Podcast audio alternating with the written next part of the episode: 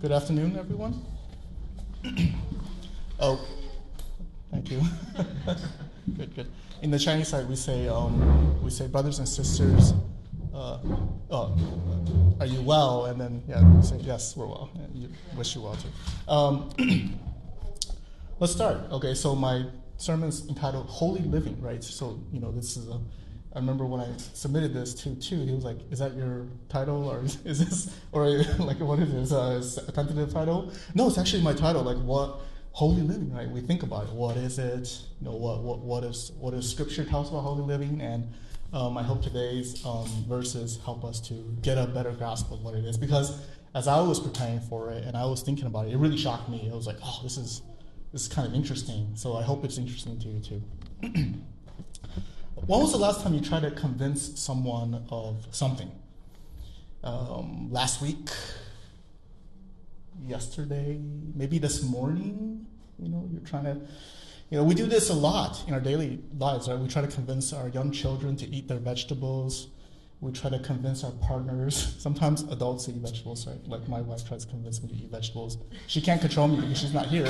Um, sometimes we try to persuade our partners how to distribute income, right? And this is, this is a big problem.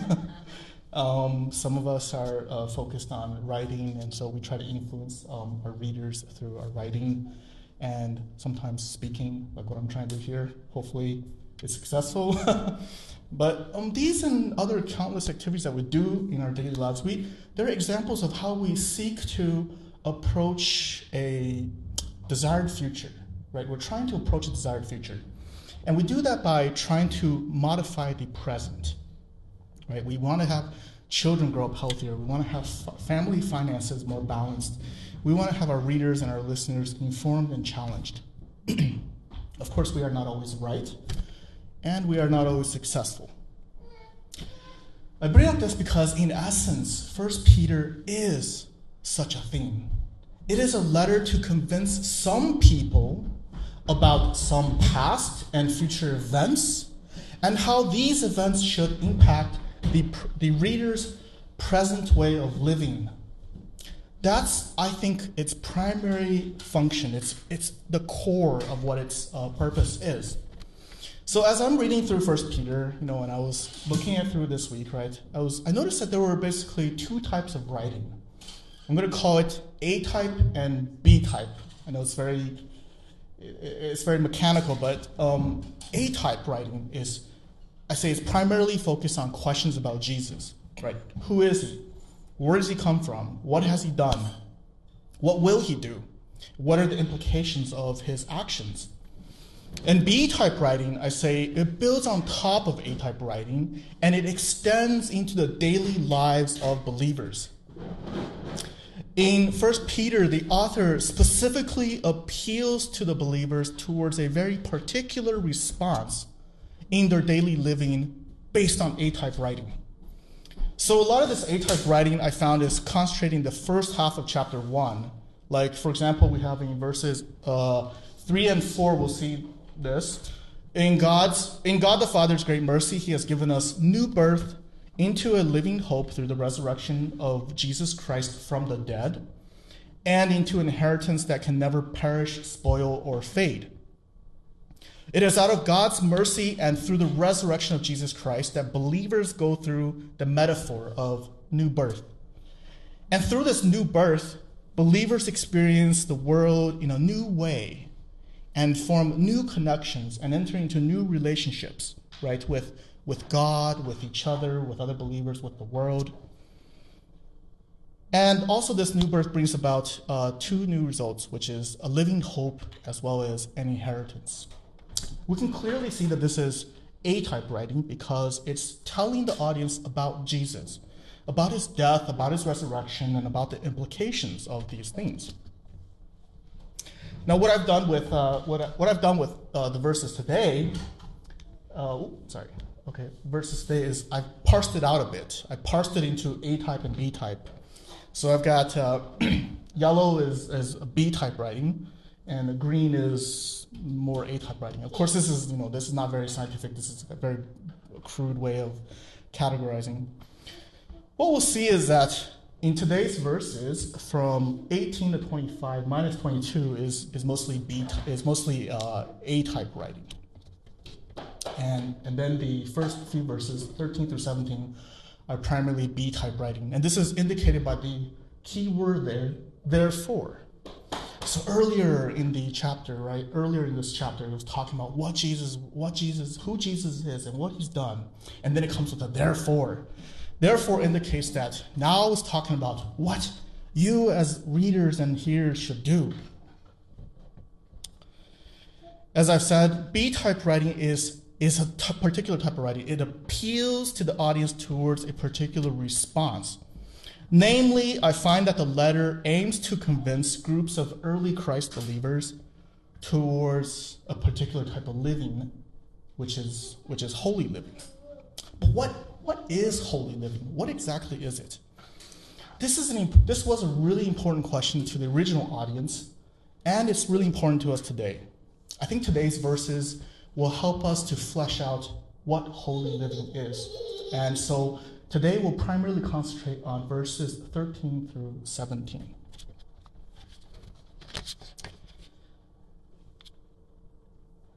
Here, the author uses two metaphors the first metaphor is the minds that are alert, and in some translations it says ready for action. This is a very interesting uh, phrase, a very particular phrase to that time, because what it talked about was um, people who wear, wore those long robes, right? And for, because the robes were very long down to the ankle, they, they, it was really hard to move it's like um, wearing long dresses today and trying to run a marathon. It's really hard because you know you get caught. Right? So what they would do, they would have to they would have to turn up the uh, the, the, the, the, take the bottom of the of the of the robe or the cloak or uh, the robe and then the tunic and then pull it up and then wrap it around their legs and then pull into tuck it into their uh, their belts. And so this was a, a way of uh, freeing their legs, right, and freeing the lower body so that they could do strenuous and also difficult tasks like going to war, uh, doing uh, labor, and things like that. This is the metaphor that the author draws upon that, that believers should be ready for action, should be ready for things to happen. The second metaphor that's mentioned here is fully sober. Now, fully sober is, uh, is something that I think more, more or less we all understand. But I, I want to draw from a more ancient writing to help us to see the level of, I guess, what the opposite of sober is, right? What the opposite of fully sober is. So, um, not, a, not a great painting, but look at the painting and I will read the, read the uh, writing. So, this is written by Clement of Alexandria. And he was making a comment on drinking in his, in his time. He says this but the miserable wretches who expel temperance from conviviality, I don't know what that word means, think excess in drinking to be the happiest life. And their life is nothing but revel, debauchery, baths, excess, urinals, idleness, drink. You may see some of them half drunk staggering with crowns around their necks like wine jars, vomiting drinks on one another in the place of good fellowship, in the name of good fellowship, sorry. And others, full the effects of their debauch, dirty, pale in the face, livid, and still above yesterday's bout, pouring yet another bout to last till the next morning. It is well, my friends, it is well to make our acquaintance with this picture at the greatest possible distance from it, and to frame ourselves to what is better, dreading lest we also become a spectacle and laughing stock to others. Wow, that kind of parting, right? I mean, it's so vivid. Dr- vomiting to into the drinks of other people. I mean, this is this is this is next level, right? I don't know if anyone has gotten this drunk. Um, I personally have not. Um, um, I'm happy to say that. Um, the closest equivalent of this kind of this kind of uh, imagery I can think of would be um, like a maybe like a, a, a, alcohol party at a fraternity or sorority in an American university. I don't know if there's such a thing in the UK, but uh, in America, there are these uh, groups of people. Um, uh, they have these parties, very wild parties. And uh, but but honestly, I can't confirm or deny because I have not been to such a party, so I, I wouldn't be able to tell you what it's really like. We can just kind of uh, guess from the movies, right? But what what we can be certain is we can imagine the level of like the loss of control, right, of body and mind that comes from excess drinking.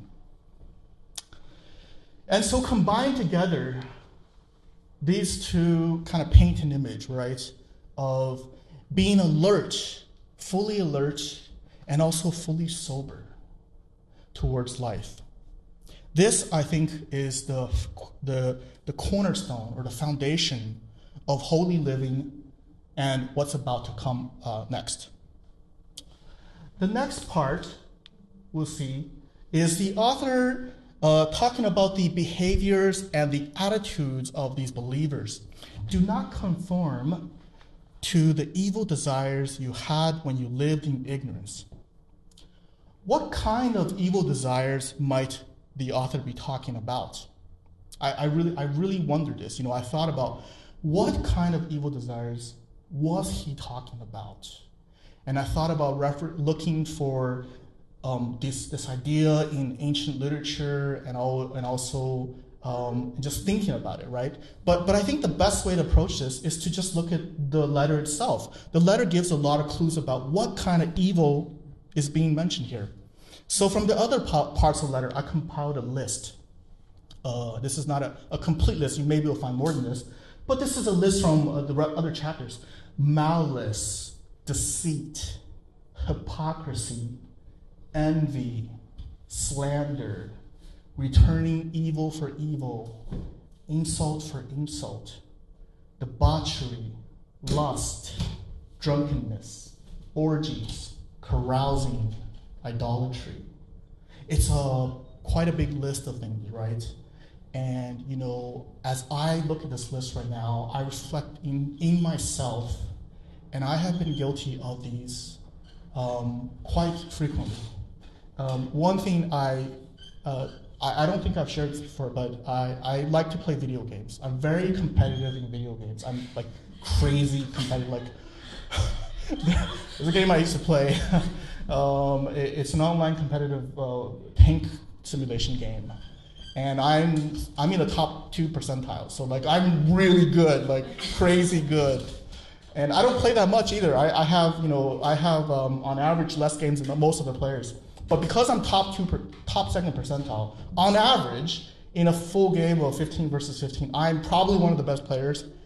And then I just get so mad when I see other players with more experience than me perform significantly worse than me, causing us to lose, and I rage, right?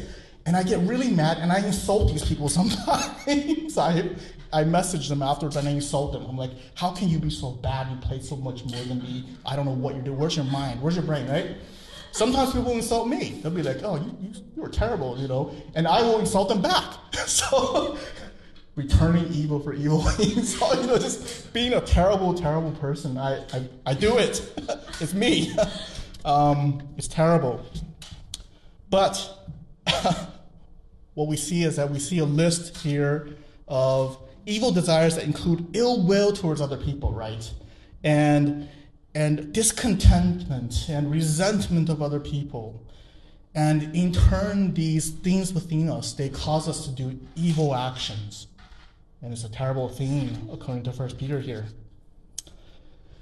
Instead, so we'll keep that in the back burner, okay, this list. Instead, what, what the author calls us towards is towards holiness towards believers are called to be holy because God is holy. This is one of his primary reasonings.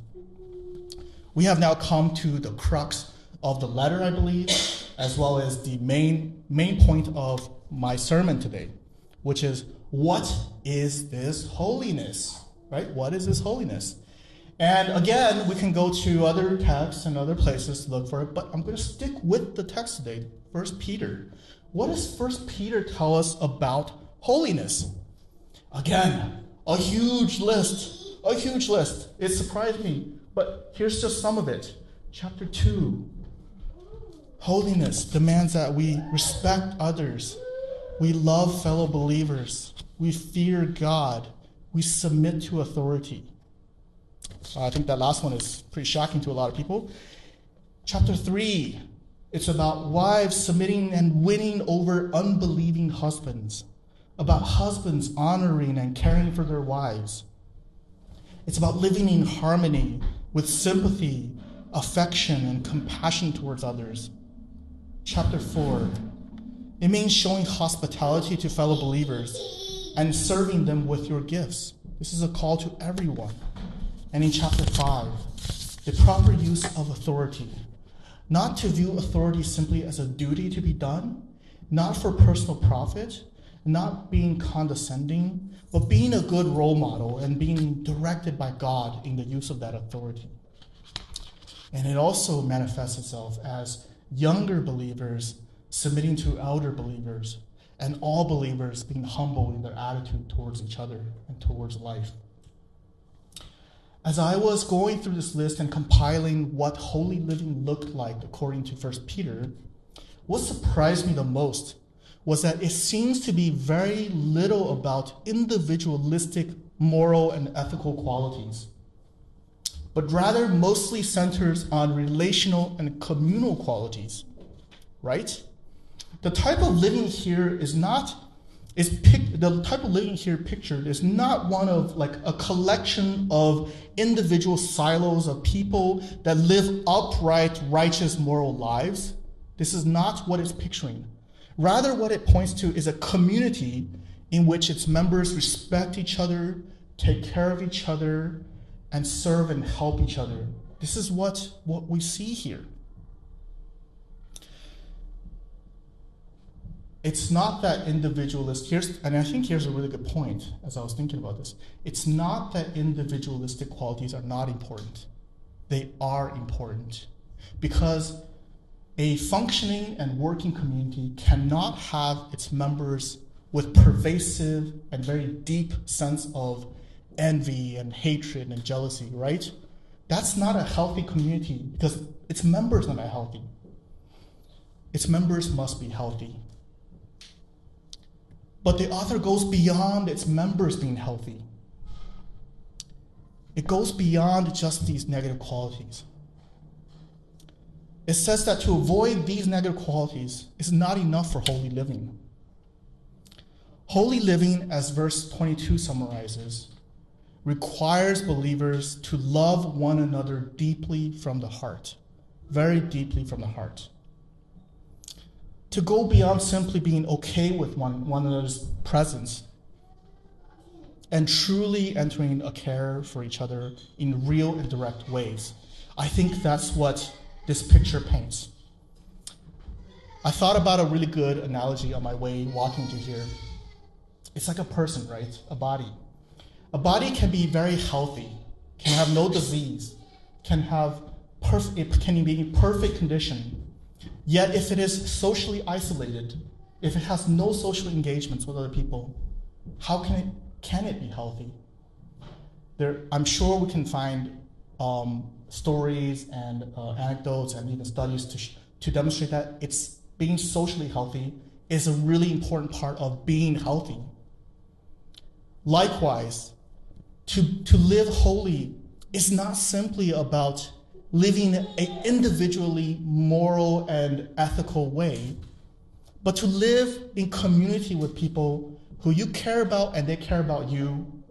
And this makes sense, right? Because we're not perfect people. We make mistakes. We need people to help us, and we need to help other people when they need when they need our help too. This makes perfect sense. Together, uh, we can help each other.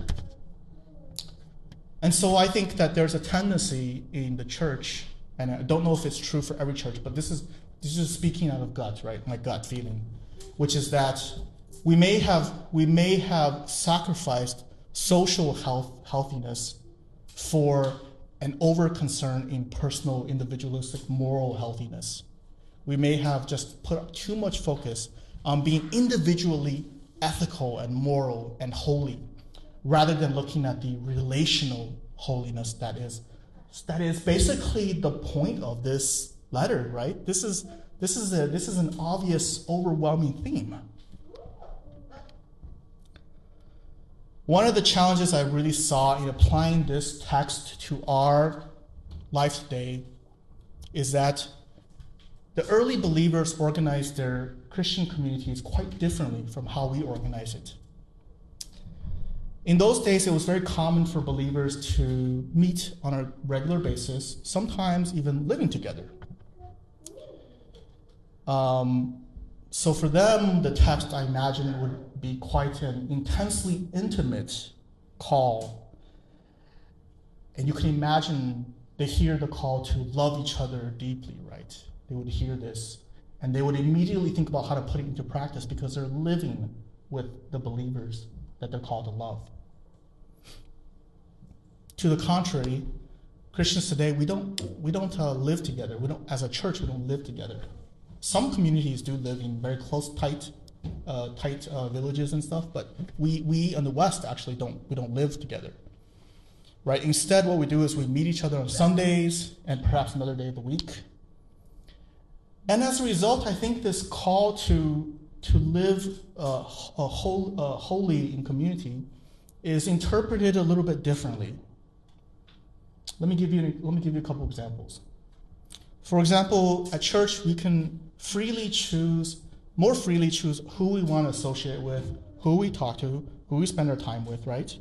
And sometimes we don't have a choice. Sometimes just time limitations. We can only talk to a few people, right? We can only take care of a few people. So it's very natural for us to form like little cliques or little groups or little conversation partners but what has this done? In effect, this has forced us to choose who to love. And, and, and, and, and as an extension, we, we develop a certain foreignness to other members of the church. The other example I thought of is that because we meet um, just for a few hours of the week, it's very easy for us to put up a pretense in church. Um, and the pretense itself I don't want to comment on. But relative to today's kind of message is that if we put up a pretense, how can people truly get to know us? And if they, how, if they can't truly get to know us, how can they truly love us and serve us? This is a problem, I think. This is a problem. Of course, the differences between then and now, I think, are not so drastic that the text has no relevance to us today. I believe it has relevance. But we must think we must think about how the text applies to our various contexts. For example, in our marriages, in our families, in our place of work, in our friendship, in the mornings when we pick up coffee, how does how does a relational and communal lens help us towards a holy living? Specifically, how can we apply that better way of living that was initiated and constantly renewed through our encounters with God into these various areas of living? You know, I, I'm not here to respond to that question. I don't think I can because I think it's for each of us to think about and to, to meditate on. But I think the general shape has been provided for us, a very general shape of holy living and that holy living seems to be one of respect, submission, humility, service, harmony, compassion, and other great qualities. And no matter what station you are in life, I think it's important to think about these. Sometimes we need to help each other um, with problems in life um, with using these these great tools that have been taught us and given to us and reminded of us, reminded to us. And so today, I think I want to highlight the relational and the communal aspect importance of holy living.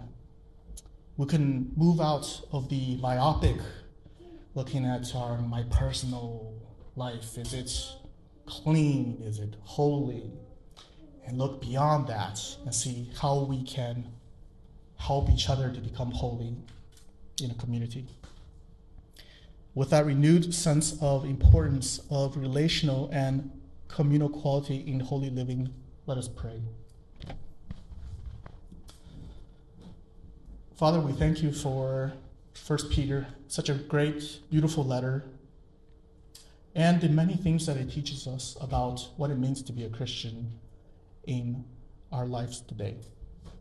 Lord, we pray that you would give each of us what we need to live in a holy, authentic way that reflects not only the way you've made us, but also the fact that we live in communities and that we are all made in your image and we all have the capacity to become holy like you.